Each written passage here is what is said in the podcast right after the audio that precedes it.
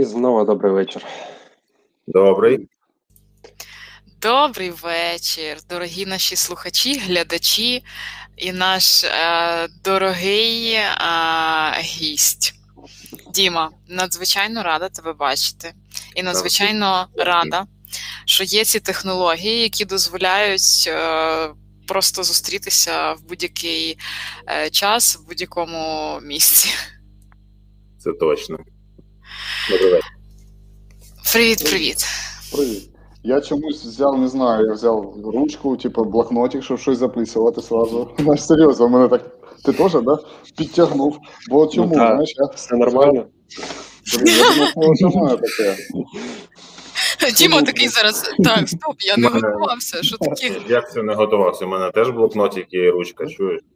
Бо всю мудрость, всю мудрость записувати. Бо я чомусь от е, в мене сразу такі асоціації з Дімою, що це така кладязь е, мудрості і ерудірованості. От він дуже багато таких цікавих е, моментів може розказати, і типу книжок таких е, він цікавий. Що я читав деякі літературу, особливо братів Стругацьких, от він завжди якісь фрази, мені це дуже подобається. Це якийсь признак для мене ну, такої якоїсь близької людини. Тому Ну так, пам'ять пам'ятає щось з того, що читав. Дякую за теплі слова, дуже приємно. От, сподіваюся, сьогодні поговоримо. Буде і цікаво, і корисно. Бачимо. Дім, насправді пропоную е, нашим гостям е, трохи коротке інтро про тебе, е, щоб ти представився, розказав трошки більше про свій бекграунд, е, е, що ти вмієш, е, любиш, робиш, і е, трошки про себе. Добре, значить, звати мене Дмитро. Я працюю наразі в Райфайзенбанку Аваль в IT. Взагалі, більшу частину своєї професійної кар'єри я працював в банках, от, але був чудовий період мого життя, коли я працю- працював у Львові. Перший раз у банку, другий раз в it компанії Alex, як delivery директор, як е, chief people officer. І так вже склалося, просто що все життя я працюю е, на стику між бізнесом і IT. Тобто не є чистим ані представником бізнесу, ані IT. Якщо проводити якусь таку аналогію, це така людина, яка живе на краю лісу. Да? Тому що починав я з того, що мене брали, щоб люди просто розуміли одне одного, тому що ну, специфіка цих двох доменів така, що не завжди вони розуміють, і ти, як перекладач, допомагаєш хорошим людям разом працювати. І воно так якось пішло, пішло. І мені повезло, як казав один з моїх менторів, що ну, цій професії не вчать в університеті десь, бо коли вже почнуть вчити, то треба буде вигадувати щось нове. Але ось ну так і йде, і я дуже щасливий з того, що я можу працювати і з людьми, і бути дотичним до технологій, їх розвитку, і бачити, як вони реально міняють світ, життя. Ну особливо останні там півтора року в умовах пандемії, яка як той жарт, да, що ковід то є найбільший потужний ініціатор цифродіджитальної трансформації зараз бізнесу. От тому в мене більше 20 років е, досвіду роботи і в ентерпрайзах, і в IT, і в цілому я дуже вам вдячний за це запрошення на наш ефір, для того, щоб я міг поділитися чимось зі свого досвіду. І сподіваюся, це буде корисно, і цікаво. Все, що я буду розказувати, я ну, робив сам. І сподіваюся, що те, що каже Женя, що я завжди розказую з цитатами, якимись метафорами. Сподіваюсь, буде цікаво. дякую. Клас.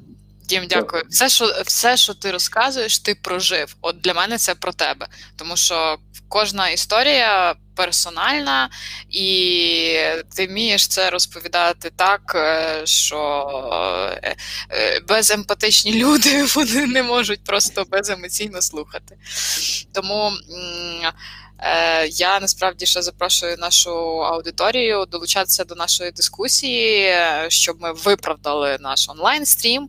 І якщо у вас будуть якісь запитання або коментарі до того, що ми обговорюємо, то е, you are very welcome.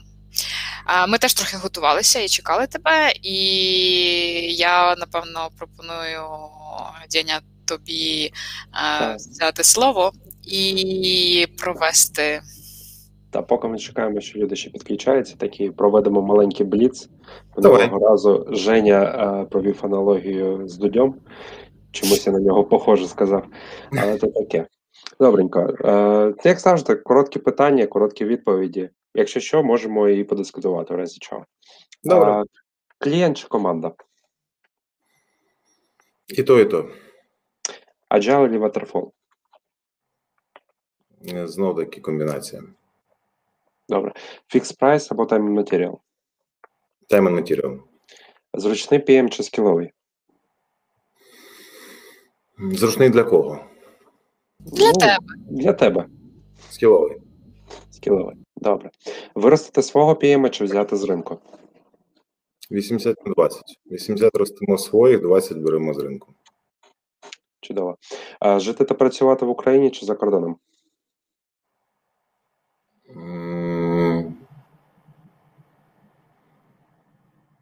Дивлячись, за яким кордоном. Ну, в Якщо не Україна, то Так. Дякую. Тради- ну, класична така відповідь це Європа, але ну наразі, чесно кажучи, хотілося б спробувати Азію. Якщо вже так глобально приїхати, все змінити, то там ще своя атмосфера, кажуть. Я б Середня Азія підходить. Туркменістан. Ні, ні, ні, трошки тут далі. клас. Добре, наступне питання ем, буду цілити в серденько. Стартап чи ентерпрайз? Я би сказав, Enterprise з духом стартапу. Такі бувають взагалі, да? Та ясно. Да? Прикольно. Записав. Які, який побудуєш, такий буде, Жень. А, продукт чи аутсорс? Продукт. Робота онлайн чи офлайн? онлайн. А, COVID-19 можливість чи втрати? Я би сказав, вплив. Добре. Сертифікований PM чи досвідчений PM? Дуже залежить, як на мене, від е, індустрії, але досвід є досвід. Я би більше за досвід, який, який доганяє сертифікація. Мгм. Терпіти чи міняти компанію? Міняти. Емоційний інтелект чи штучний? Мені здається, це не можна порівнювати, але ну, що перше властиво людині, друге поки що машині. Але Ну, чи, що- чи, чи готовий віддати якесь рішення на машину перекласти?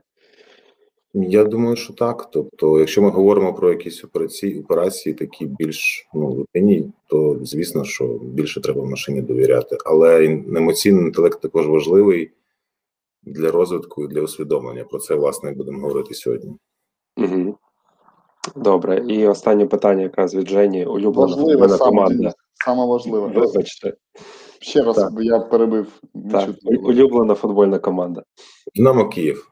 Господи, Вітаю з перемогою. Дякую. Ми довго і чекали. Женя також чекав цей момент Я, сатисфакції. я, я, типа, ні. Але я як в дитинстві там вболівав за Динамо Київ. Після того в мене помінялись смаки. І вони специфічні. Да? Жень? Оце про Азію здивував прямо, але я аж так задумалася, знаєш, думаю, а дійсно. Ну, Просто Чому знаєш, мені- одного разу я усвідомив, що Азія, в принципі, ну це десь дві третини земної кулі, і те, як живе там наша цивілізація західна, ну все-таки я відношу нас більше до західної цивілізації, і певні тексти читаєш і просто дивуєшся, що люди живуть взагалі інакше.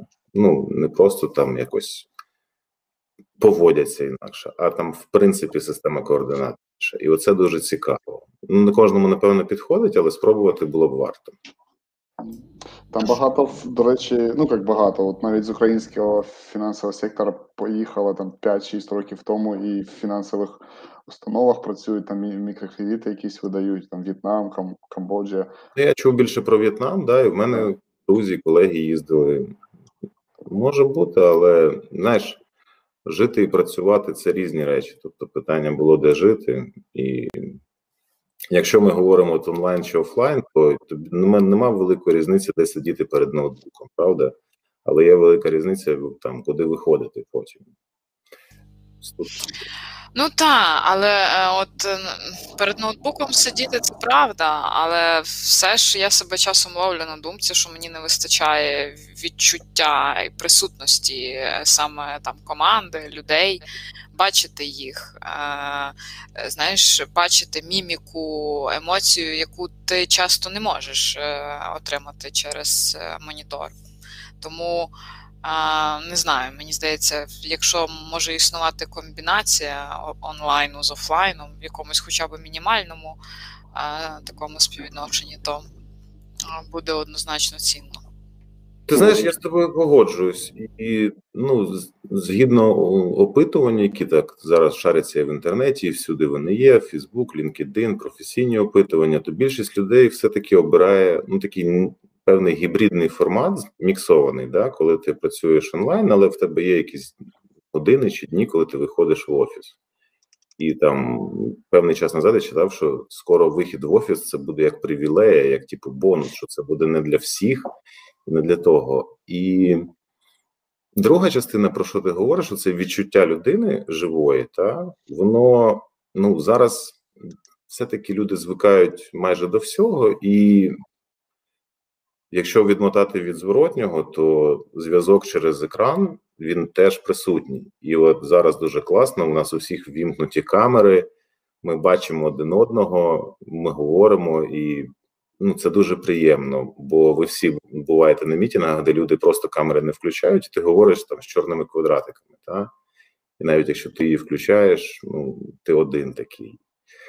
Тому тут є певні градації, але ну, здається, що оцю культуру, те, що ми плавно так переходимо, та там десь до нашої адженди, що це дуже залежить від е, особистості людини, яка ну, працює в колективі. Ти знаєш, останнім часом я так ну, почув хороше таке слово колектив призабуте, да?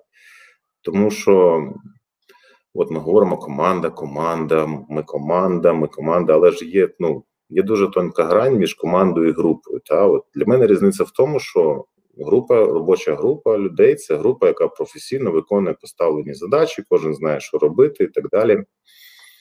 Команда це вже трошки більше, коли люди один одному довіряють, відчувають, чимось діляться, і це більше відповідальності, тому що тут дуже важливо відріз... ну, вміти відділяти особисте від робочого бо грань дуже тонка. Ми всі емоційні, ми всі живі, і навіть до ковіду, ну якщо пригадати, то і конфлікти є, і образи, і емоційні речі.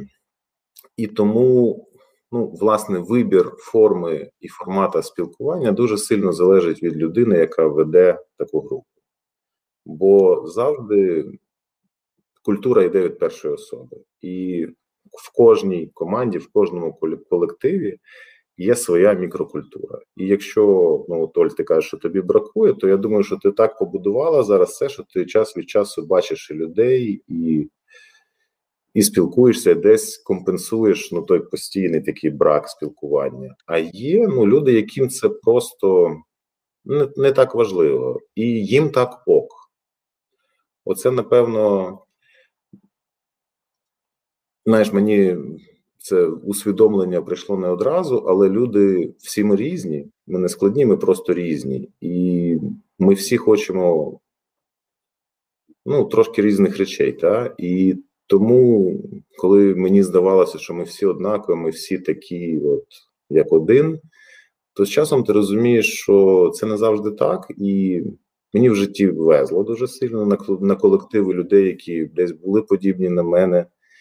І тому я так може запізно це зрозумів. Але абсолютно нормально, ну ти просто мусиш розуміти, які люди перед тобою, що їм власне треба, в якому вони стані, і вже від того, як лідер, як керівник, як менеджер, розуміти, як це ти це будеш будувати.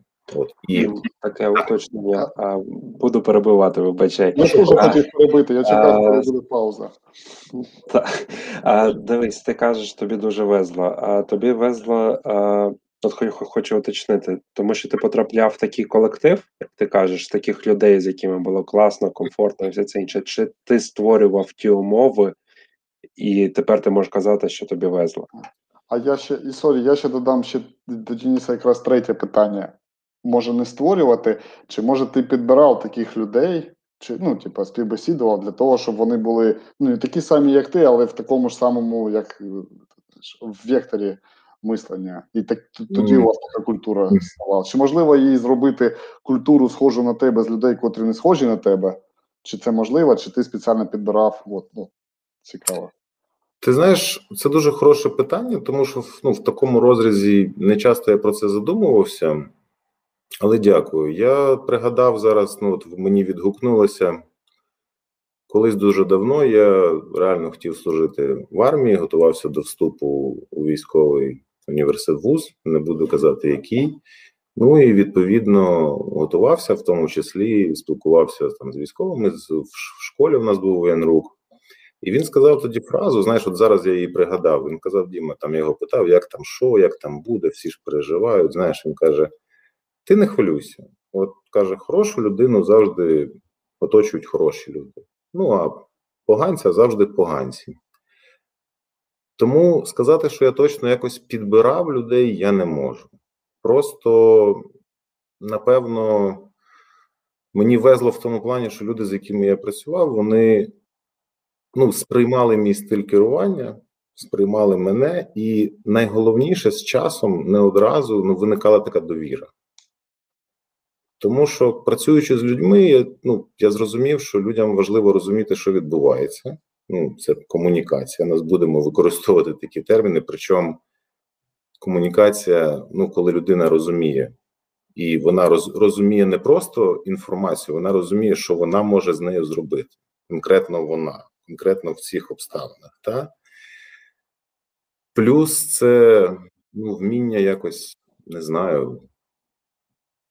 Є три типи впливу на людей, як колись я там читав, чи мене вчили, що це є переконання, це є маніпуляція і це є залучення. От І у кожного є плюси і мінуси, це просто інструменти, в них нема по самому по собі нічого поганого. Але які основні мінуси? Що переконання воно йде з тим, хто переконує. Тобто я закидав вас аргументами, все, вийшов за двері, такий, що це було? Ні, ні, ні, ні, все. Потім ну, маніпуляція працює до першого моменту, коли люди розуміють, що ти не маніпулюєш. От. Хоча ми всі маніпулюємо постійно всіма навколо нас, але дуже чомусь ображаємося, коли так ну, це робиться якось грубо і заради чогось, чого ти не розділяєш. І третє, ну мені здається, най, най, най такий, знаєш, найправильніший вплив на людей, хоча він найскладніший, коли ти вибудовуєш систему координат так, що людина розуміє, як результат її роботи впливає от на всіх оточуючих, на команду, на групу, на підрозділ, на компанію. Ну, в ідеалі на на Україну і на світ. Хоча ну я не можу похвастатися, що я мав такий вплив. От і я напевно просто якось більше використовував третій інструмент завжди, тому що якось знаєш, теж з дитинства в мене глибока віра, що люди самі по собі всі хороші, правильні, і більшість воно так і є. І коли ти з людиною проговорюєш відверто важливі для тебе речі, і людина починає говорити про речі, які важливі для неї, то десь от в цей момент виникає можливість домовитися і зв'язати всіх ну, разом в одну штуку. І це з одного боку дуже складно виглядає, а з іншого боку, ну для цього просто треба вміти слухати і задавати питання, і, напевно, цікавитися більш людьми, з якими ти працюєш. Тобто, я, напевно, більш ну, мені цікаві, чесно. Та, мабуть, я дуже задумався, і це дійсно, от, як ти кажеш, активне слухання, зацікавленість і відвертість з людьми, воно також поріджує відвертість. Тобто люди ж відчувають це якось наше емпатичне. Це через приклад. Тобто, якщо ти хоч очікуєш щось від людини, покаже приклад, що так можна зробити. Так, так, є такий відомий ролик на Ютубі, там пані розказує про силу вразливості. Людина не боїться показати, що вона вразлива. І перше, з чим стикався я, ну коли команда були різні компанії, довелося попрацювати з різними менеджерами. Ну, саме перший такий мій страх був визнати, що я не знаю. Та, там, Я чогось не знаю, я чогось не вмію, там, як це сприймуть люди. А завжди ж є такі переконання. Ну, в мене, як мінімум, воно було, що командир він має знати все, він має бути саме кращий, там попереду на коні і так далі. І я дуже добре пам'ятаю момент. Ну, от такий момент теж раджусь, коли ти реально розумієш, що ти просиш допомоги в людей як лідер. І страшно дуже, і це відбувається, коли ти просиш допомоги ну, когось і персонально, і можеш перед командою визнати. Це не має бути дуже часто, звісно, але в якісь ключові моменти ти от, ну, реально кажеш, що люди, давайте разом подумаємо, бо я сам не можу. І от в цей момент всередині дуже буває страшно. Ну, взагалі, от цей ну, всі тут менеджери, лідери, керівники, там є темний бік цього, ми всі його знаємо. От, напевно, як казала одна мудра дівчина, в цей момент варто не боятися ось це робити. І чому я погодився в тому числі сюди, тому що я вважаю, що зараз в умовах пандемії і в умовах ну, неможливості працювати всім разом дуже важливо людям більше розуміти і слухати себе і через себе впливати на інших людей. Ось. Тому я людей не підбирав, але їх за це за, ну, за мене це робив всесвіт. Я просто дитинстві читав. Клас. Це звучить як Хочу знаєш, назва... Вадима і сказати, що е, в мене е, ностальджі. Е, я згадую наші е, діалоги на мітингах і поза мітингами, особливо в коридорах е, на кухнях е, компанії, і те, як е, ти вмієш показати, що ти цінуєш думку людей, які тебе оточують, і вона для тебе важлива. А це насправді дуже багато чого коштує. Це клас. Я ти говориш е, про те, як ти працюєш, і е, я якісь е, ситуації та своєї пам'яті е, виймаю, і вони так, як ілюстрації, знаєш, переді мною мелькають, і я так а клас, було, було. Це а дуже. Дуже класно. Добрі флешбеки. Пожартувати, але вже може не вдало дуже пізно. Бо Діма сказав: я не шукав людей, за мене це робив всесвіт. Я хотів сказати, це прикольний лозунг для рекрутингової кампанії. Для вас ну, людей знайде всесвіт. Типу. Ну, знаєш, то я можу сказати про ну, минулий досвід, але там ну, з цим треба бути обережним, бо все-таки до сих пір, от в Україні, як це не дивно, але ось ну такі речі ну більш не не класичні, не хардові скіли керівника, вони так можуть бути сприйняті з підозрою. Психології я не так. Ось. Тому, ну, от, власне, що з чого хотів, напевно, почати, то менеджмент чи лідерство. Ну, по-перше, я вважаю, що і тому, і тому можна навчитися. Треба просто розуміти, ну, навіщо це тобі. І перше правило: ну, треба себе спитати, що тобі цікаво, як тобі цікаво з людьми. Тобі більше цікавий результат, тобі більше цікаві люди, і відповідно, ну, цьому зараз вчать всюди. Там, слава Богу, вже там перша, друга, я не знаю, п'ята хвиля вебінарів схлинула. Раніше було взагалі повно всюди, там спершу за гроші, потім безкоштовні, потім знову за гроші. І от все вирівнюється, знаєш, коли ти ну, коли ти спілкуєшся з людьми, от в колективі, та, о, я можу сказати за себе, що я завжди розумію десь в чому ну, ролі, розумієш, хто за що відповідає, яка відповідальність в кого. Але крім ролей, є ще риси і природна схильність. І мені здається, що все-таки задача керівника, ну не керівника, я не знаю, як це сказати, тому що я от е, зроблю такий керівника чи лідера.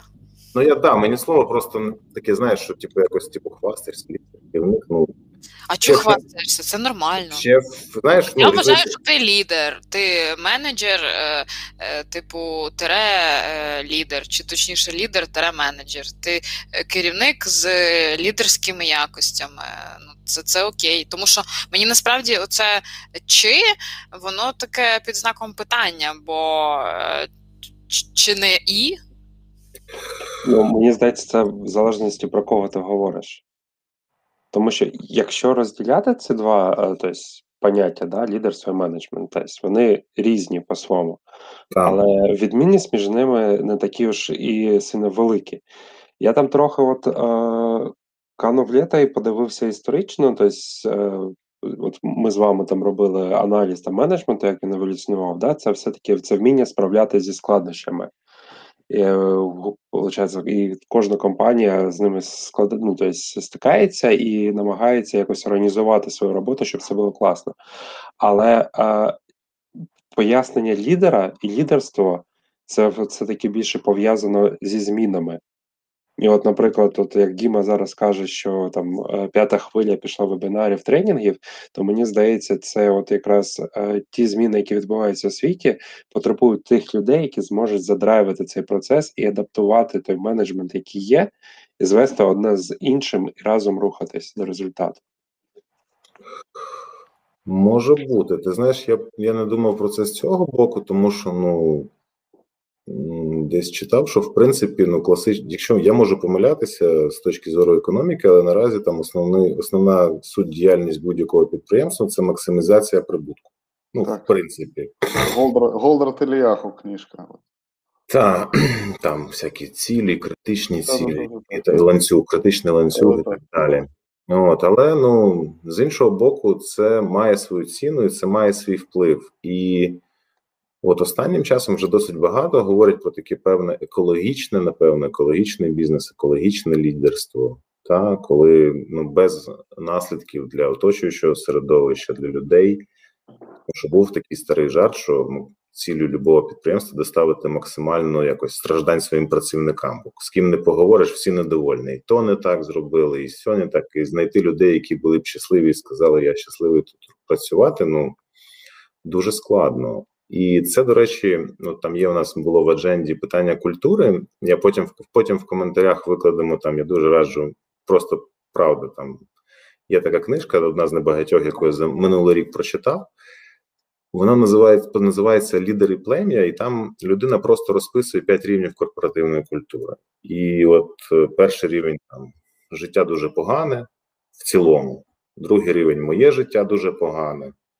Третій рівень я дуже крутий, а друга частина фрази а ти ні, да, її не говорять. Четверте це дуже просто там ми круті, а вони ні. Ну і п'ятий рівень життя прекрасне. Так? І ну, зі статистики, як мінімум, в США е, десь 75% компаній мають культури другого і третього рівня. Там, де або моє життя там жахливе, або там жорстка конкуренція, там я ну я крутий, а ти не крутий. І лише деякі компанії можуть перерости і прорватися ось на цей рівень більше якогось щастя і сенсу. Тому що все залежить від того, якого супротивника вони обирають. От Ілон Маск, наприклад, ну такий, давайте саме розповсюджений кейс. Там візьмемо романтичну його складову. Та? От він вирішив, що польот в космос це якось дуже дорого, не для всіх, і вирішив от боротися з цим. Тобто він не вирішив стати краще, там, ніж не знаю, НАСА, Роскосмос, ще щось. Він боровся з обмеженнями в індустрії, і, в принципі, в нього вийшло. І масштаб виклику, який перед собою ставить людина в команді, так само, якщо вже повертатися до менеджменту і проводити аналогію, ну теж визначає ту межу, до якої команда може розвиватися. Тому що, коли ти працюєш з людьми, які набагато скіловіші за тебе, це досить цікаве відчуття. До речі, я його перший раз відчув на Елексі, коли за що я безмежно вдячний, що виникає питання: а що ти можеш дати там цим людям? Та? Ну, коли вони не знають, то там все просто. Ти приходиш, ти показуєш, вони повторюють, в них потихеньку виходить. А от коли там або інший там парадокс, коли кажуть, ну давайте там всіх сеньорів мені дайте, скілових професіоналів, яким не треба нічого казати, які самі всі знають, всі дорослі, вони роботу зроблять, ми там звіти заповнимо, вони підуть. Теж окей. Але якщо ми граємо в гру ось такого розвитку компанії, і найвища ступінь розвитку команди це таке ну, як сказати, плем'я, да? але в плем'я не в плані примітивних якихось речей, а це просто колектив, в якому кожен має своє місце, і кожен займає те місце, яке він ну, найбільше йому пасує. Так? Якщо ми, ми хочемо, наприклад, не знаю, щоб всі ловили рибу, а хтось каже, а він може бути там шаманом чи ще щось. І мені Це, здається, це, що це як такий механізм, який повноцінно автономно може працювати. Дім, а як оцінити, на якому рівні розвитку е, там Культура? етапі та в твоїй е, команді чи то компанії? Ти знаєш, е, я не буду пересказувати книгу. Я дуже раджу її прочитати. Вона дуже легко читається і в аудіо, але є так гарно давно не посилали, але ладно. Вона як бізнес-роман такий. Ти знаєш, і воно як е, там є дуже чіткий набір, е, набір параметрів, які ти помічаєш, і ти починаєш розуміти насправді більше з подивом для себе. Ну, наприклад, якщо ти бачиш, що інформацію не діляться, бо вона може дати тобі якусь перевагу. Наприклад, ти щось знаєш, як там менеджер проекту, і не кажеш команді.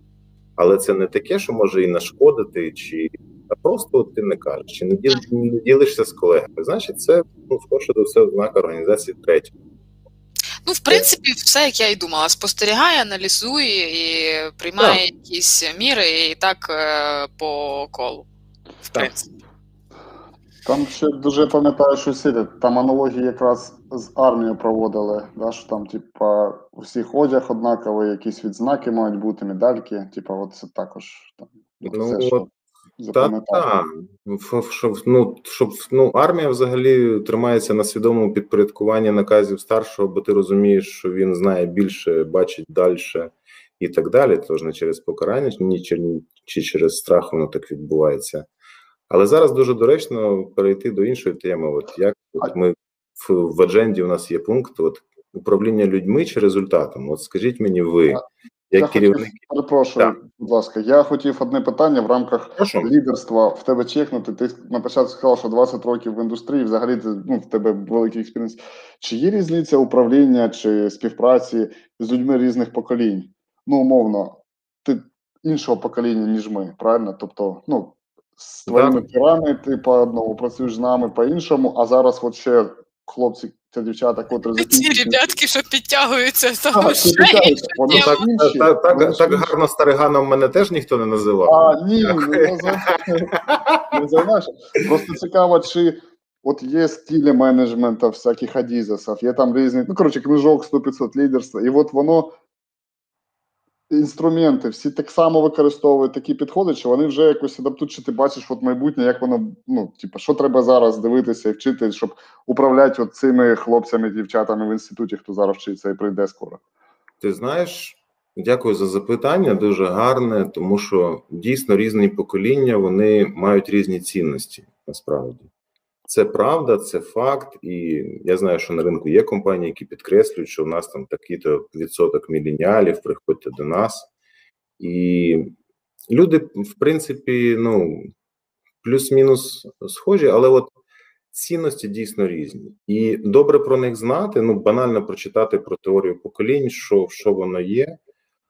Але ти знаєш, от мене зачепило, ти сказав, як керувати тими хлопцями, дівчатами, які вчаться в інституті. Я думаю, що ними ну складно керувати, з ними треба якось кооперувати, напевно, колаборувати, тому що ну, це покоління. У мене ну, просто такий маленький цей. У мене троє дітей. Вони там різних, вони в усіх різний вік, і вони всі різні, знаєш.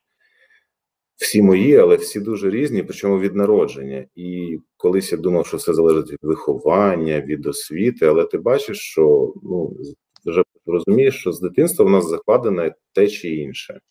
І чому важливо про це як мінімум знати? Тому що ну зараз класична історія, що ми підпорядковуємося людям, які покоління трошки ран- раніше, ніж ми, а працюємо з людьми, може такі такого покоління, як ми, або трошки вже наступне. Так? Чому треба про це знати, якщо дуже коротко, тому що є сім видів конфлікту між людьми, і в принципі шість з них з них вирішуються. Не вирішується лише конфлікт цінностей. І тому дуже важливо от знати цінності тих людей, перепитувати і розуміти, як будувати їх мотивацію. Ну тому що та я представник покоління X, це класичний, ну, класика. Та там моя молодість прийшлася на 90-ті. Ми можемо, такі як ми, ікси, ми терпимо, йдемо до цілі довго, досягаємо, віримо. Коли нас хвалять на роботі, ми розцвітаємо. От, ну а молодим людям кажеш, ти молодець. Він каже: Ну і ти молодець. Ну, в принципі, все. Ну, а для мене там це було колись, там, знаєш, ну взагалі, як сонце на мене глянуло. Ми дійсно різні, і це не є проблема. Це треба просто десь визнавати, поважати і трошки про це чекати, читати, якось говорити. Є спеціалізовані дійсно курси, тренінги. Я б всім радив про це говорити, бо це спрощує комунікацію набагато. Коли ти розумієш, чому людина каже, я пішла, бо мені не цікаво. Ти не починаєш її переконувати, ти не починаєш її сварити, ти просто тоді наперед будеш думати, як створити такі умови, щоб було цікаво. Взагалі, цікавість це чудова штука посеред різноманіття всяких, називаємо це так, корисних емоцій, та, щоб не сказати негативних. Ну, Я вважаю, що таких позитивних, світлих є дві: це радість і інтерес. І радість вона буває, звісно, тиха, буває голосна, коли людина скаче від щастя, але вона коротко тривала. І якщо ти підтримуєш інтерес до роботи, людей, до колективу, до партнера в особистому житті, ну точніше, ти підтримуєш інтерес партнера до себе, а він такий інтерес, то це може бути запорукою дуже довготривалих і успішних відносин. То люди вже більше не хочуть чогось чекати. Вони хочуть вже тут і зараз. Напевно, це ключова штука, на яку треба звертати увагу, щоб людям було цікаво, щоб вони розуміли, чому кожен день не вигадували. От ще одна відмінність, що мені подобається в молодих людях, вони не додумують. Так, я можу собі уявити, що напевно, що то так, так, так, окей, значить, десь так. А там ні, там людина приходить і питає, як як ще. Мусиш відповідати. Ну, це чесно, це просто і це ну класно. І про це точно треба знати. Мені сподобалася аналогія, як ти навів з дітьми. Да? Тобто, ну, проблема оцей діти вона завжди є і буде, напевно. Та, Але от е, хотів спитати, от з приводу, е, якщо там говорити там ну, в твоєму прикладі робота там з молодшим поколінням, чи там на поколінні там мінус один чи мінус два, а, чи допомагає а, тобто, налагодити якусь комунікацію, співпрацю, тобто через підхід, через авторитет? Чи тут mm-hmm. от, як як би ти радив от, краще знайти цей підхід? Тут треба розуміти, ну мені здається, це гарне питання, і тут, знаєш, мені декілька думок відгукуються, що авторитет він перше, що авторитет він якось завойовується. Так? Uh-huh. Він завойовується і на це потрібен час. То, перше, ти мусиш розуміти, ну навіщо це та, тобі. Якщо ти просто хочеш бути самим головним, то те, що ми говорили, менеджер, ну, менеджером тебе робить посада. Лідером тебе роблять люди, які, з якими ти працюєш, тому що вони довіряють, що ти знаєш як той приклад з армією, що вони що ти про них дбаєш і ведеш їх туди і розвиваєш так, як буде краще їм. От. І цей авторитет. Треба розуміти, ну, як я вже сказав, для чого це, і ну, в моєму випадку я скажу за себе, треба розуміти, що для всіх людей, от якщо ми говоримо про IT, то є розробники, є тестувальники, є аналітики, є багато-багато спеціалізацій, і є визнані авторитети в тій чи іншій сфері, правда? І я не можу там однаково бути, ну скажімо так, авторитетом для всіх. Та? Я знаю, в чому сильний я, і я би тут більше радив будувати все-таки команду. За принципом, мені подобається цей принцип, я використовую його завжди це от принцип лицарів короля Артура, коли ми всі рівні, але у всіх різна відповідальність. І тоді, от командний авторитет, коли ти будуєш, скажімо, скажімо так, ну люди поважають те, що ти будуєш для них і з ними. А просто бути самим крутим, ну це приємно, це тобто факт. Це через відчуття причетності до чогось більшого. І тут Тім Преша грає такий, знаєш, от, типа, Бо ти ну, я на себе приміряю, що якщо ти вважаєш, що ти підведеш когось іншого, це тобі додає якоїсь наснаги, ну, типа, щось робити. Додаткова мотивація. Ти знаєш, та, але це ну для мене це знаєш, це поєднується зі страхом трошки. Ну завжди цей страх покарання, це як що я підведу. Мені здається, що тут потрібен баланс, тому що не те, що підведу, як сказати правильно, що не можна зробити інакше, знаєш. Тобто, скорше не, не підведу, а не.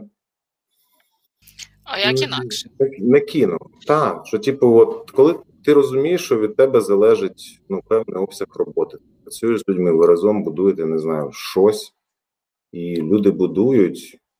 Ну, як я можу це не робити, та?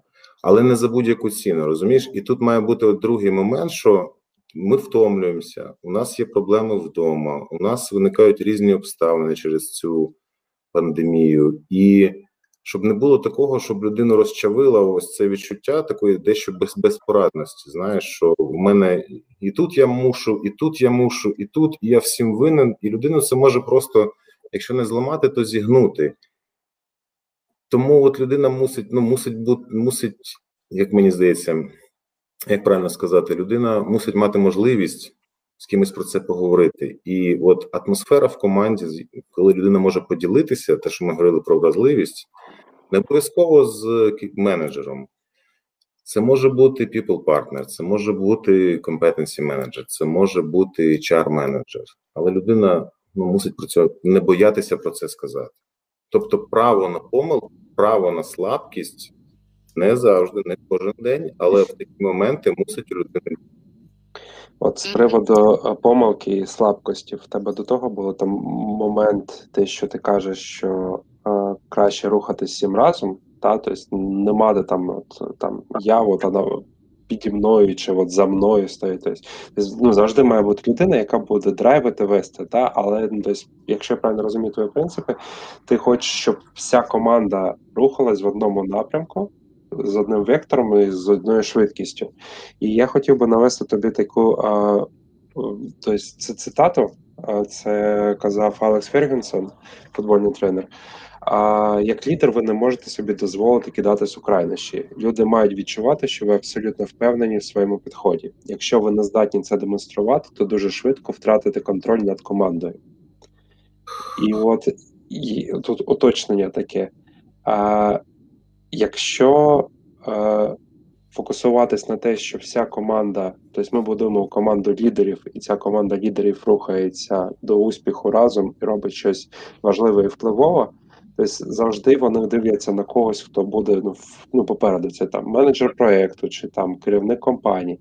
І от як тоді в такому моменті, коли людина буде десь невпевнена, або, як ти кажеш, не боятись признати свою помилку, чи ти сказати, що ти щось не знаєш. От, Тому що а, з того, що ти кажеш, це більш адаптовано під е, сучасність. Да?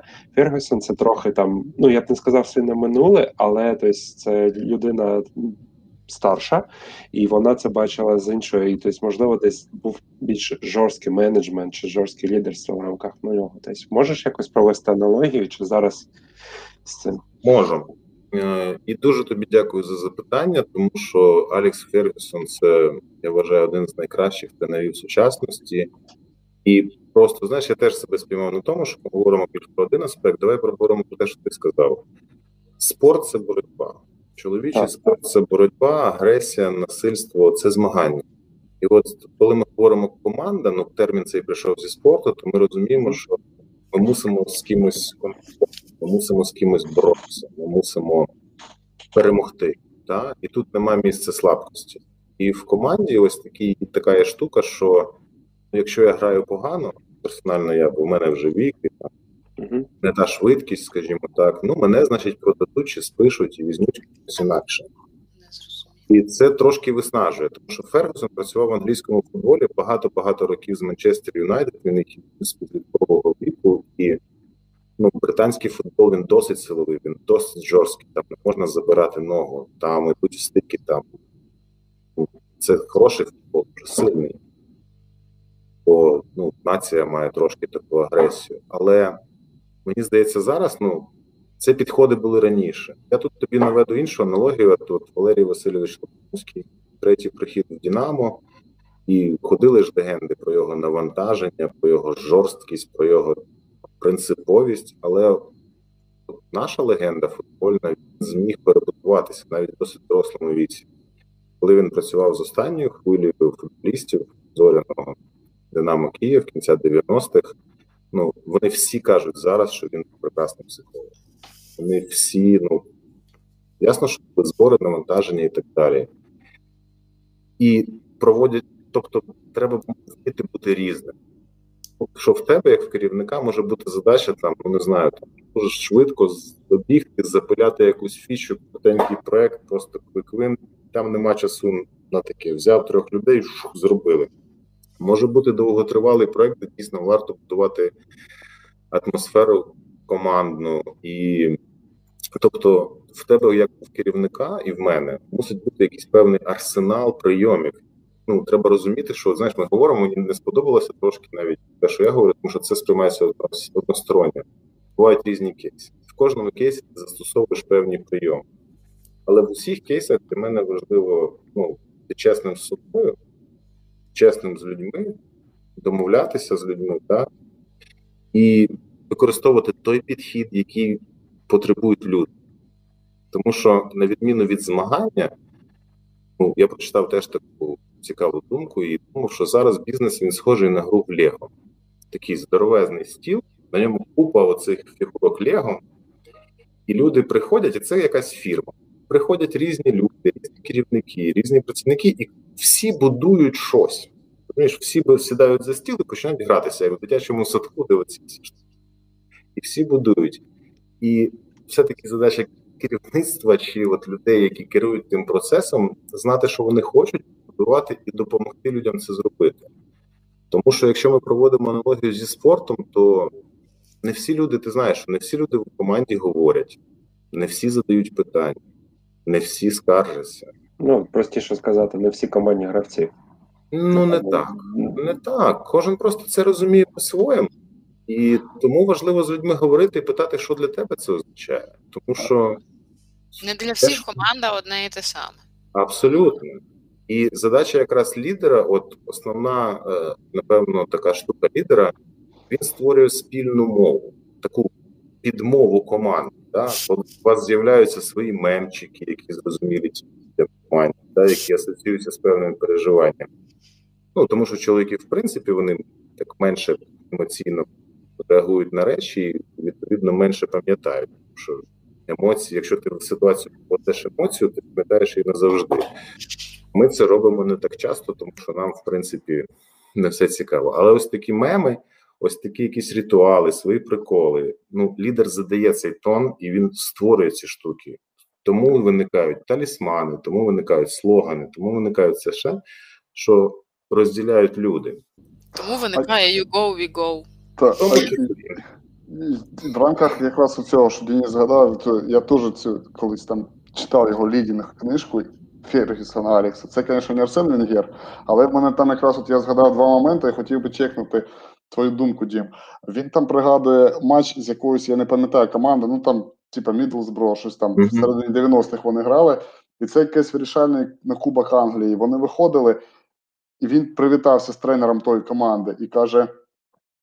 Типа, чувак, а ти там своїх настроїш, він розказував в рамках настрою, що він каже: я типу, навіть бачив, що якщо вони там хмурі, я каже, пацани, все вийде, щоб команда була настроєна. А той каже: Ні, вони говорить, і так весь рік працювали без мене. Якщо зараз я до них піду і від мене щось залежить, то питання до команди: типа, на що я їм в останній момент, в останній момент. Я тоді провів аналіз з нашими якимось роботою з релізами, що в реліз всі там мають project менеджер там разом з командою над ними стоїть, а у того інший підхід був. Типа, ні, там є капітан, він просто каже, підійшов до капітана, пацани, ви знаєте, що вам треба зробити? І все, і пішов. Той каже, як так? І вони, типа, дуже класно там працювали. І це якась легенда. Я там забув прізвище цього чувака. Я подофігели, що дійсно а, прикольна думка, що не обов'язково тобі там в останній момент там все там бігати, пригати, дивитися, бо команда, якщо ви довго з ними працювали, вони є капітан, там техлід, да, чи там ну інші якісь. Е, приклади, що вони самі мають. І якщо ти там їм потрібен і без тебе не можуть, то це вже проблема саме з командою. Ти якось будував її не так, що без тебе нічого неможливо. Жень, знаєш, це із розряду як е, не заважай. Ну, типу того, да. І от перша і друга думка, що мені теж з цієї книжки запам'яталась, він якраз приклад проводить ротаціями лідерів, е, тобто про е, тренерів. Він каже: от я там, типу, з Манчестером, скільки він там виграв, і скільки він часу пробув. Арсен Венгер багато пробув, і він арсенал зробив нормально. Там Жозе Мауріньо, ну, типу, там не дуже багато. І коротше, до того, що. Чим швидко, якщо швидка ротація тренерів, лише гроші і зірки рішають. А якщо тренер довго, то він може наперед Гікса зробити, да, із пацаньонка, Бекхама виростити, або е, Роналду довести до того, що в Реал його заберуть. Ну, типу, от що в довгостроковій перспективі е, лідери можуть будувати ті огранять алмази. Чи можливо, коротше, без довгого строку це зробити перше, друге, чи в останній момент потрібен завжди лідер, чи ти не лідер, якщо ти потрібен? От якщо вкратце, от так питання. Ти знаєш, хороше питання, трошки таке комплексне. Я би сказав, ну різниця у нас був ну на нашому просторі був тренер, а там генеральний менеджер, який відповідав в принципі за все. У нас тренер там лише тренував. Та був начальник команди, директор команди, які там вирішували побутові питання. От, а там люди, люди чітко розуміють ролі. Ну, це більш такий дорослий підхід. Да? Ну, і це виходить від тих гравців, з якими ти граєш. Бо на заході як людина футболіст заробляє мільйон, хоче заробити ще мільйон. У нас людина мільйон заробила і розбила Феррарі в Турції десь там на трасі. От, і потім, після 30, думаю, блін, треба ж грати в футбол, а людині Бог дав купу талантів, і це один з найталановитіших людей. Це раз. Друге, треба розуміти, ну, які в тебе гравці. Такі гравці, як Гікс, такі гравці, як Сколз, такі гравці, як Шевченко, вони народжуються там дуже рідко насправді. І це ж ну як треба, щоб повезло, щоб травми минали. Бо Манчестер після того складу зоряного ну він сильний, але він не такий, як тоді. І мені здається, що задача менеджера це ну я знов таки процитую Лобановського, бо я захоплююсь щиро ним. Виграє завжди команда, а от програє тренер. І мені здається, це справедливо, тому що Якщо люди знають, що робити, якщо вони розуміли цю мету весь сезон і до неї йшли, якщо вони повністю зосереджені на цілі, то там не треба їх там давайте вперед накручувати. Вони знають навіщо. Вони це як от, ну, це як в бізнесі.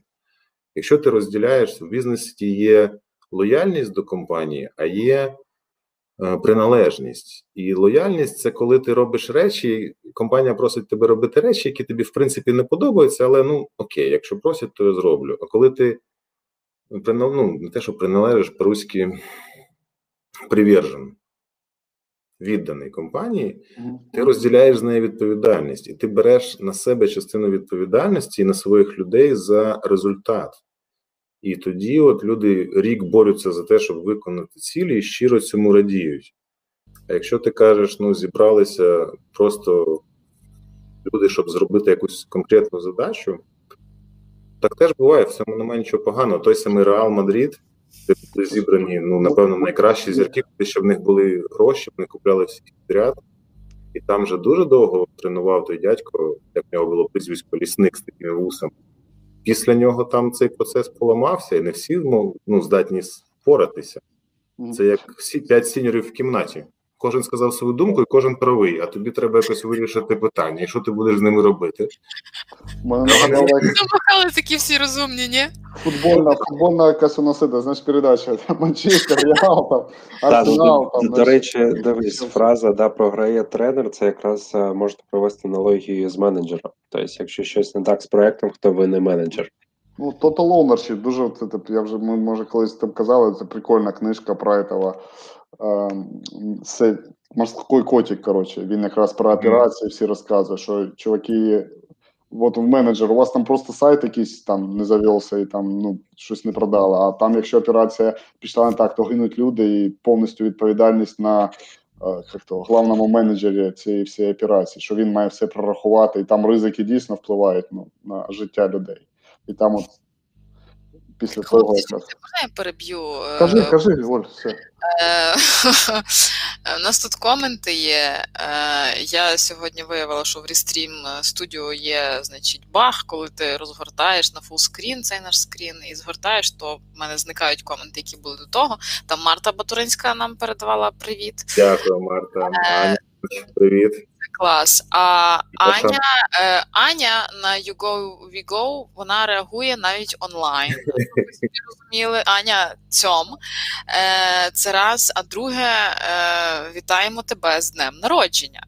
Що Абсолютно.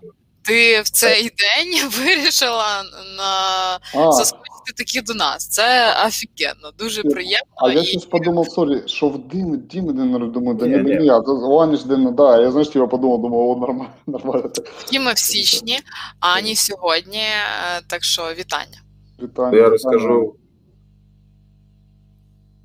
Я ще не закінчила, чекайте. Я ще хотіла прочитати комент е, е, Олексія Широкова. Е, в чем разница между командиром и комиссаром?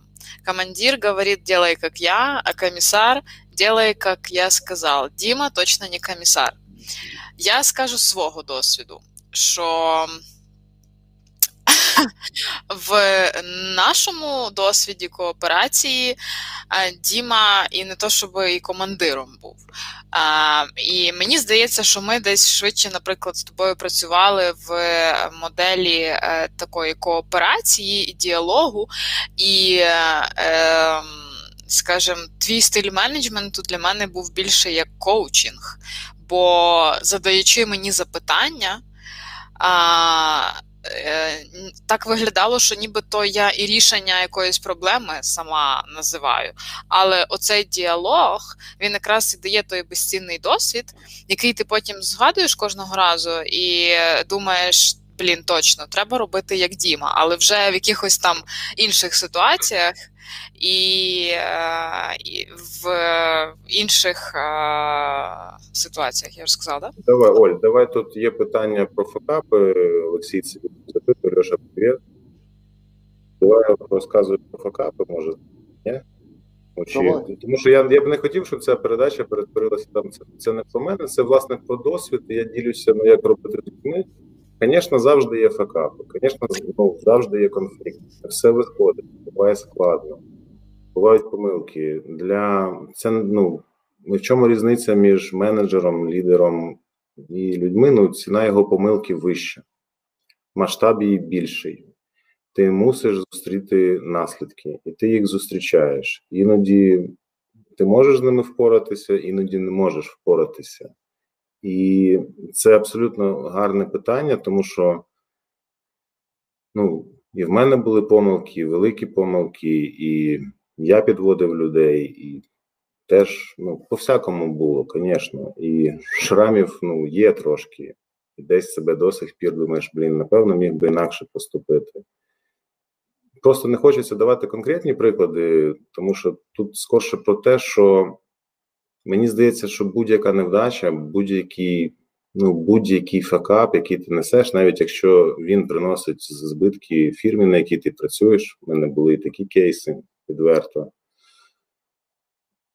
Ну, ти мусиш кожен раз обирати, чи він це, чи ця ситуація сильніша для, за тебе, чи ти сильніший за неї. І тут мені завжди допомагає питання для чого? Не чому, не за що, а для чого це?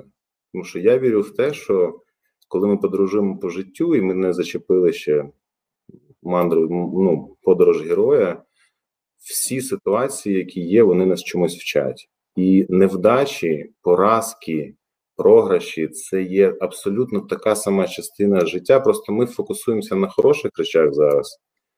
Але ну, популярна тема факапів, і якщо треба там вигорнутися і розказати щось, то ну, можу це зробити може як в рамках окремої сесії. Але головне, що я виніс з усіх помилок, які я наробив в житті, їх було немало, що ти можеш дати паузу, ти можеш відповсти, сховатись там, десь зализати рани, але рано чи пізно ти розумієш, ти йдеш далі знов чи не йдеш. І друга штука, поки ти живий, все можливо. Тобто Тому друга ну, дуже важлива річ, яка знов таки є, це не варто себе недооцінювати, бо ми всі, як мінімум, в два рази красивіші, ніж ми про себе думаємо, і так само в два рази, як мінімум, розумніші, сильніші і так далі. Треба дати тобі собі шанси не здатися от в той момент. Це як заняття в спортзалі з тренером. Ти думаєш, що ти вже все, ти ти більше не можеш, а він каже ще три рази. І ти робиш ті три рази. Просто тому, що він сказав, що ти можеш. Тому важливо, ну можна б говорити про це окремо, як з цим впоратися, але це не тема цієї розмови. Просто Льоша, це є, це зі мною, і питання лише в тому, що ти з цим робиш потім. От і все. Ніхто не ідеальний. Ми всі живі. Якщо я відповів на питання, то якось так. І тут, напевно, скорше ну, ми ми трошки відбилися від теми. От, Це, це, напевно, десь наша помилка, але тут головна ідея в тому, що знай, чого ти хочеш, іди до цього, поважай людей, цікався ними. І вчися багато. Те, що от зараз основний скіл, це треба вчитися. І таким старшим, як я, їм же ліньки вчитися. Ми ж звикли, нам же батьки казали, я старший, я мудріший, я все знаю. Зараз так не канаємо. Ті ти кажуть, ну, а ні, докажи, да, там. Моя менша дочка каже: А де какао? Я кажу: ну там десь стоїть. Вона каже: Я кажу какао. Вона все. Це те, що ти про авторитет питав. Тому, Льоша, дякую за запитання. Важлива штука. Просто життя це подорож, і у нас лишається трошки часу. Я зачеплю тему з подорожю героя, ну, такі мандри героя був такий такий науковець Джозеф Кембл. Він вивчав казки і міфи народів світу, і він помітив, що головний герой завжди проходить плюс-мінус ті самі стадії. Там поклик до подорожі, від якого ми відмовляємося. Там ні, не хочу, не буду. Там Ілля Муромець на печі лежав, не хотів нікуди йти, і так далі. Потім він все таки йде, зустрічає драконів, зустрічає перешкоди. Потім точка смерті, де ти думаєш, все капець, ну весь минулий досвід не працює потім подарунок сили, потім там перемоги і знов знов по колу. Та? Я би дуже рекомендував поцікавитися цією темою. Досить багато є матеріалів в інтернеті. Чому? Бо коли ти розумієш плюс-мінус на якій ти стадії, якщо ти допускаєш, що дійсно наше життя по спиралі розвивається, тобі стає трохи легше, бо ти вже десь розумієш, що тебе чекає плюс-мінус попереду. Ну тут головне зі стадією не помилитися. Але тема сама по собі дуже цікава. Є короткі відео на Ютубі, є книжки, тому я би знов таки сказав, що всяке буває, не буває життя тільки з перемог. Я дім тут додати якраз про цю книжку. Е, я на початку цього стріма з Денисом Морю я шарив, е, що я дізнався за неї щоб бути цій дієті, щоб якось розуміти, е, це був гнойний Оксімірон батл пару років тому, відомий такий. І Оксімірон в третьому раунді використовував якраз цю книжку. Він каже: Я пожертвую раундом, але я типу, розкажу тобі про тисячолітній герой. І він якраз, я тоді, о, типу, прикольно, він якраз це все, що ти сказав, тільки він з рифмами, рифми такі важкі, я зараз не зможу. Я намагався Денис Оля, але мене е, шлюбні літять, я заїкаюсь, ну коротше, я не Оксімірон. Вот, я собі записав її. Ну і все діло не доходило, то там Алекса Фергісона, то ще якусь книжку, типу, знаєш. Але зараз ти сказав, це обов'язково треба нам дійсно. Этот. І подивитися той батл. Оксімірон програв, але він краще, ніж. Слухай, я, ти, ти мене другий раз, я в мене прям чую, як волосся на вухах росте, бо для мене гнон і оксимірон це якесь захворювання. Знаєш, це, це дві окремі людини. Я, я... Що це таке? О, це от, да, versus battle. Ну, я, чесно кажучи, ну, не знаю, може це тільки в мене, але з часом починають певні речі втрачати цікавість, та, і я вже не так більше на це впрягаюся. Цікавлюсь більше іншими речами, але і діти мої слухають музику, яку там ну, перша ознака, що ти вже ріс, скажімо так, що ти думаєш, що це за якусь музику, слухаєш, ти взагалі не розумієш, про що це. От я не намагаюся бути, ну конкурувати з ними на цьому полі. До речі, це прикольна тема, що він не має конкурувати з командою на їх полі. Не мусить кожному, що є кращий, знаєш, за за нього. Це як іноді кажуть, у мене двоє доньки і син, і я іноді даю сину в себе виграти. Ну, в тому числі тому, щоб в нього потім не було, знаєш, все життя доказати батьку, що я кращий. От. Так само можливо в команді, важливо іноді визнати в людях, що вони сильніші, краще за тебе. Ну, Зробіть простий експеримент, там, спитайте у людей, чим я краще всіх на фірмі. Так? От. Кожен в чомусь кращий. Просто люди не фокусуються на цьому, тому що природньо в нас нейронів, які помічають негатив, в чотири рази більше, ніж тих, що помічають позитив. Бо всіх романтиків сажалять просто зубі тігри, а ті, хто вони виходили за схід сонця дивитись, чи вірувати, а вижили тільки такі, знаєш, трохи параноїки, як той з Вінтелом писав книжку. Не знаю, я думаю, що ми бачимо те, якими ми є. Бачимо десь е, то, що в нас є. Як ми гімно, то й бачимо гімно.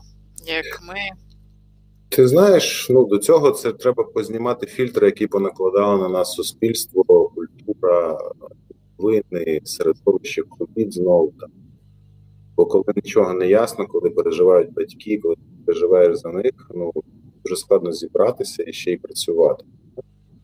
І як приймати рішення в умовах визначеності, те, що ми казали, про волю людей, ще зачеплю трошки. Для мене є така аналогія, та якщо раніше це був такий план, ми все розрахували, ми всі ризики прописали, ми прописали mitigation, там штуки на кожен пункт, а потім завершили план, раз витрах бабах, ковід все помінялося і так далі, тому подібне. То зараз це подорож дійсно більше. Ми знаємо, куди нам треба. Це як корабель на морі. Ми знаємо, в який порт може бути бурі, урагани, шторми, але незважаючи ні на що, що ми зустрінемо, ми туди прийдемо. Ось, напевно, ось цю впевненість, і от повертаючи Женя тобі от про Фергюсона, про Лобановського, люди навіть не стільки вони хочуть мати щось, на що можна спертися в цьому нестабільному світі, і вони хочуть спиратися на керівника, на менеджера, на лідера. А на що спиратися керівнику, менеджеру лідеру в таких умовах? На себе. Кожен має тут дивитися в себе і знайти в собі те, що його тримає. В когось це спорт, в когось це танці, в когось це інші речі, сім'я, діти, будь-що. І ти мусиш це дати людям. Ну, як знаєш, іноді це ти ну не те, що тягнеш їх з ними щось, а іноді вони від тебе опираються і відштовхуються і розганяються. Хочеться бігти, звісно, з ними і бути серед перших, це природне бажання, але ти, як ми казали, в різних ситуаціях мусиш обрати різні варіанти. От і все. Вибачте, якщо так трохи туманно говорю. А я, типу, мені я все розумію, ніби і сам же додумаю. Ні, та, тут одразу я думаю, кожен проводить якісь аналогії так. десь з собою, чи з досвідом якимось, о, чи з почутим, тому воно так ну, мені гарно складається. Знаєш, так, так. От просто зараз відгукнулося, що а від в реальності то кожна ситуація унікальна, правда.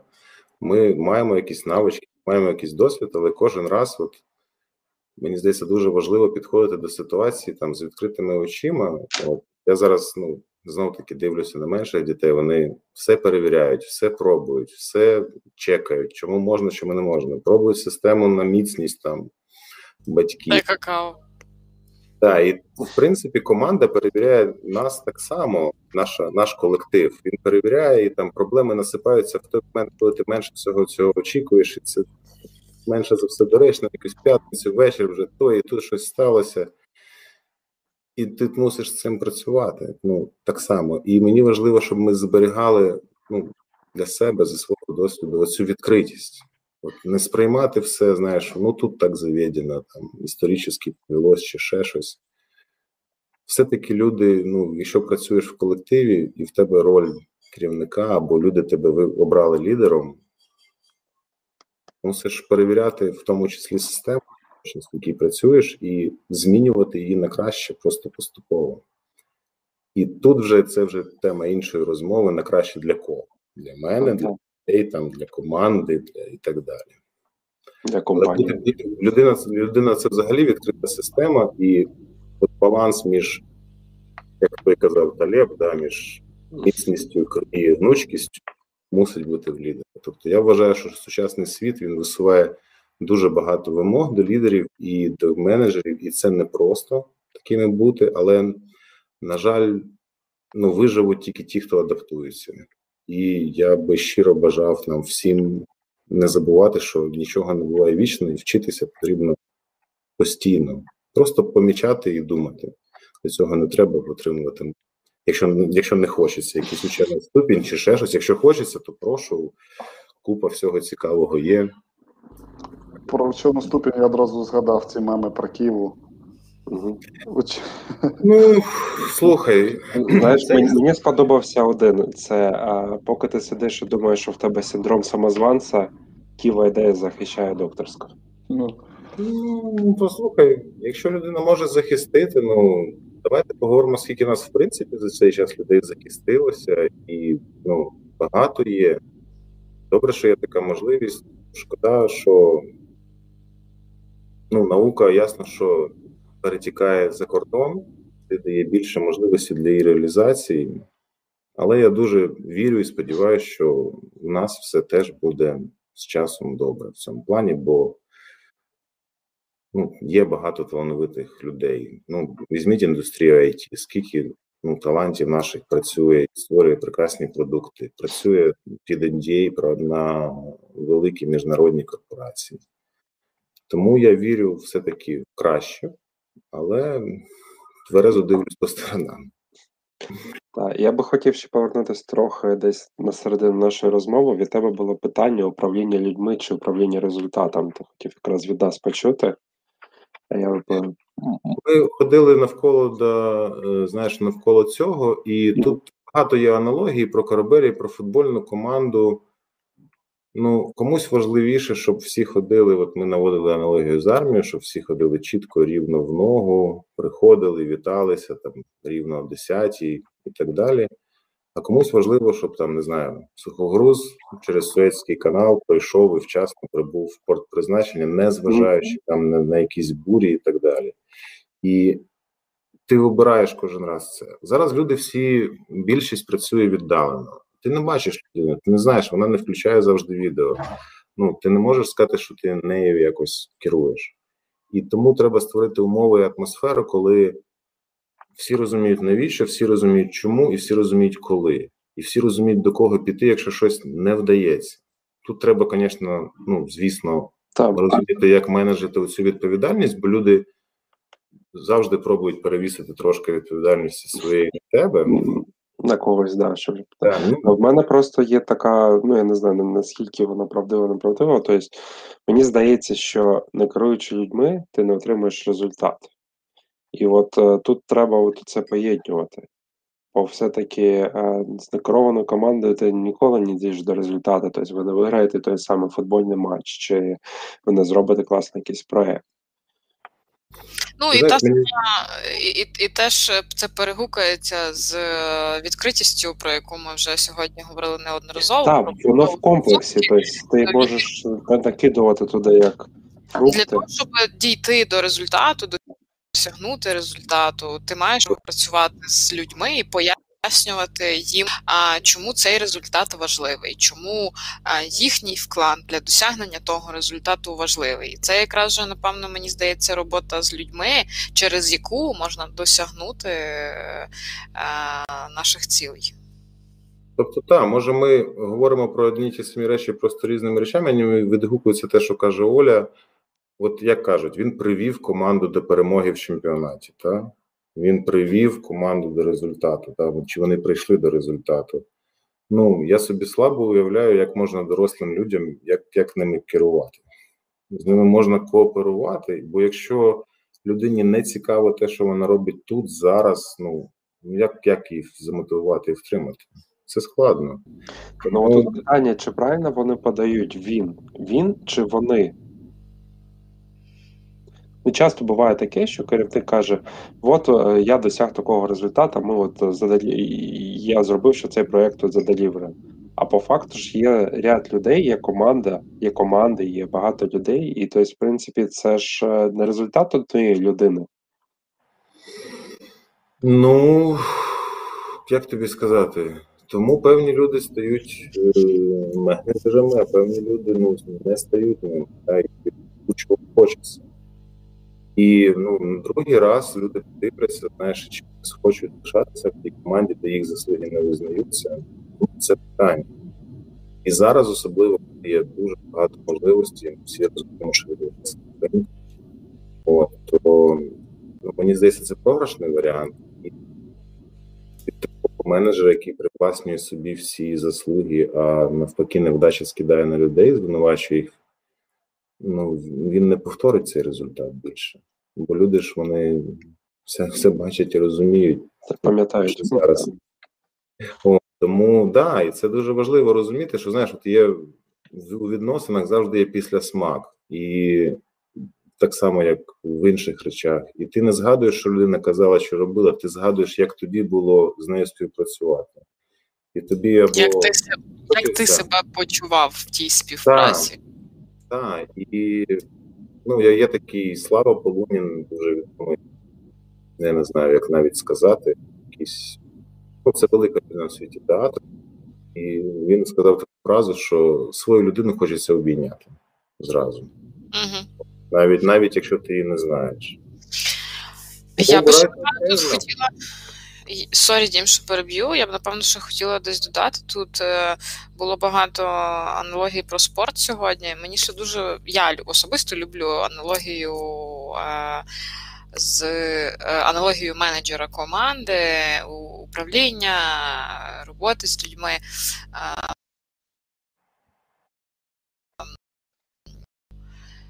Де в принципі залежить результат від кожного. Від того, як ти володієш інструментом, від того, які в тебе там відчуття ритму, як ти вмієш читати ноти, як ти чуєш, що коїться навколо, вмієш взаємодіяти зі своїми людьми, і як диригент а, може ціма всіма різними інструментами керувати в один а, одночасно. А, от. Дуже люблю фільм, який називається, якщо я не помиляюсь українською одержимість, власне, про барабанщика. А, Не знаю, вартує, мені здається, перегляду, тому, можливо, якщо, якщо хто не бачив, то рекомендую подивитися.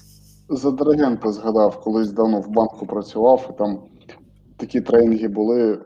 Павло Шеремета, це відомий, да, от, він проводив цей тренінг років сім тому. І якраз я подофігів, бо там приїхав якраз невеличкий оркестр, і він сказав, розказав про диригентів і каже: От ви менеджери, там ну людей там 40 було десь е, з банку менеджерів спробувати. Я, на жаль, не спробував, там інші виходили, типу, і вони мали подиригувати, і наскільки воно, ну це зразу видно, як там, ну, типу, ті, окей, що ти там нот не знаєш, але прикол в той, що навіть ці професіонали. Ти диригент, якщо ти там щось не так типу, робиш, воно відображається дуже. Але мені сам такий от е, підхід сподобався не просто на словах, а на ділі. От е, це Тут може знаєш, я хочу хочу трошки пожартувати. Що важливо зрозуміти, ти в оркестрі, ти в джаз-банді, чи ти в рок-гурті, чи взагалі з ким ти граєш, знаєш, і де то є. Бо якщо ну, то то є різні речі. Та? В світі, якщо не помиляюсь, всього два оркестри грають без диригенту, і ну, на прикладі оркестру я хочу сказати, що диригент такий самий член команди, як і всі інші колективу, і він теж жива людина, і йому ну, складніше, тому що результат на ньому. І користуючись нагодою, я хочу дуже подякувати людям, які нас дивляться. Насправді, і для мене це перший досвід такого от току. Знаєш, ніби нас тут п'ятеро, і люди дивляться, і це дуже з одного боку приємно, з, з іншого боку, ну, є емоції, є хвилювання. Тому я дуже дякую, що дивитесь, і пишіть, що можна зробити, якщо що, щоб зробити це краще, цікавіше для вас, в тому числі. Дякую. Щоб не знаєш, не на кінець, а прийшло. Дякую вам. Так, ну і під завершення, Дім, можеш дати, не знаю, давай три поради для лідера, щоб ти виділив? Я можу, якщо можна, одну з них, е, як попередити вигорання.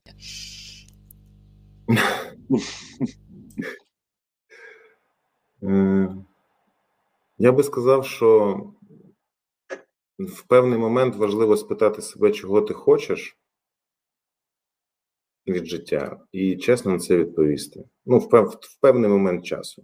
Не знаю, це може бути гроші, слава, що завгодно, і від того будувати, щоб дати собі те, що ти хочеш, від чого ти будеш кайфувати.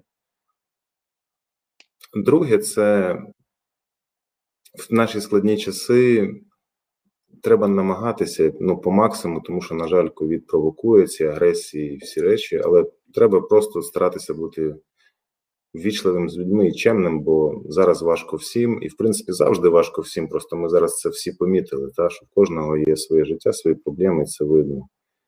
І про вигоряння. Я скажу так, що є дві два типи роботи: об одну ти вигоряєш, а друга тобі тебе настільки захоплює, ти кайфуєш від неї, вона тебе заряджає, але якщо перегнути, вона теж це вигоряє, і тут важливо дати собі дозвіл внутрішній якийсь проміжок часу взагалі відключитися від роботи, повністю переключитися, не лишатися там одною ногою там в, в Тімзі, в скайпі, в чатіку, в пошті. От сказати, тиждень мене нема, і не відчувати провину. Цьому треба вчитися, але я дуже би всім радив, бо з балансом зараз складно. Ми працюємо з дому, все розмилося, але мусить бути час, хоча б там півгодини в день, чи там дві години в тиждень, чи тиждень в році, коли оце лише твій час і тих людей, з ким ти хочеш бути, і сфокусуватися на тому. От Просто повністю переключитися. Бо мені здається, що це мистецтво переключення, як люди люди важких професій, які перевдягаються на роботі, щоб психологічно цей ритуал переключення. Я знімаю форму чи уніформу, чи ще щось, вдягаю цивільне, виходжу, я якби нова людина, інакше можна там ну, мати важкі наслідки. Тому я би дуже радив подивитися ось на цей дозвіл собі, і що нам забороняє його собі дати, щоб насолодитися відпочинком і відпустити думки на якийсь час, не назавжди, про роботу. Напевно, ось такі поради. Клас, дякую. Дякую. Дякую. Дуже дякую, Дім, тобі за час. І все пройшло як одна секунда.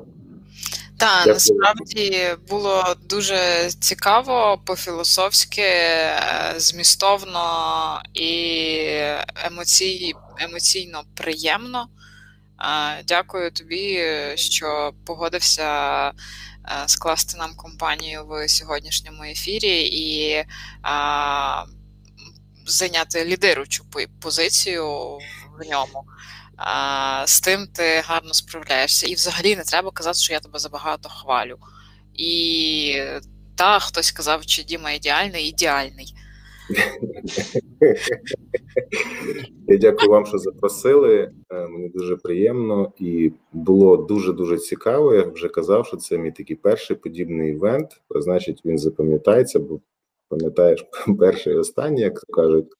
От для мене було дуже велике задоволення і честь бачити і спілкуватися з вами. Я дуже сподіваюся, що щось з того, що я казав, може бути людям корисне, цікаве, не для того, щоб там мені якось від того було, щоб було трошки нам всім легше, і трошки це допомогло нам стати краще, ніж ми були вчора. Бо це, напевно, є одна з таких речей, які рухають лідера вперед, бути трошки краще, ніж ти вчора, чи хоча б місяць тому. Ну, на крайняк рік але хоч трошки для себе. От і все. По-любому буде, по-любому буде цікаво і корисно, я впевнений. Е, Діма, е, Марта на останок ще питає: е, ти казав, одна з не, з небагатьох книжок, які ти прочитав за останній рік. Нагадай. Це книжка, а, книжки варті уваги. Я мушу зізнатися, я менше читаю зараз книжок бо сім'я, всякі речі не вистачає енергії. Але ну зараз я зацікавився темою так званої тіні. От, Тінь як ресурс, і це книжка е, міжнародного ну, Пітерського інституту коучингу. Давайте зробимо так. Я скину вам ну, описи книжок, і ви може їх там десь в коментарях чи в опис до цього відео. Ми, додамо якісь короткі самері, якраз посилання на книжки. Так, і плюс є ще одна книжка, яка мене вразила. Це книжка того адмірала, дуже відомий спіч на Фейсбуці. If you wanna change the world, start today by making your bed. І один з принципів, коли його там покарали, а потім спитали, чому ти розумієш, чому він сказав ні. А йому пояснили, тому що життя несправедливо, ось чому. І чим ти це засвоїш? Ну там 10 принципів, вона коротенька. Марта, Так. я відправлю посилання Олі і хлопцям, і думаю, там чи в описі, чи в коментарях, чи, ос- чи особисто відправлю, відправлю. Може бути. Дякую. Дякую. Все тоді. Всім гарного вечора, чистого четверга. гарного вечора. Дякую. Дякую вам за компанію. Смачної паски ковбаски. Лайкайте наше відео, висловлюйте свої емоції, чи вам було цікаво, чи ні. Будьте відкритими з нами, такими ж, як і ми були сьогодні е, з вами.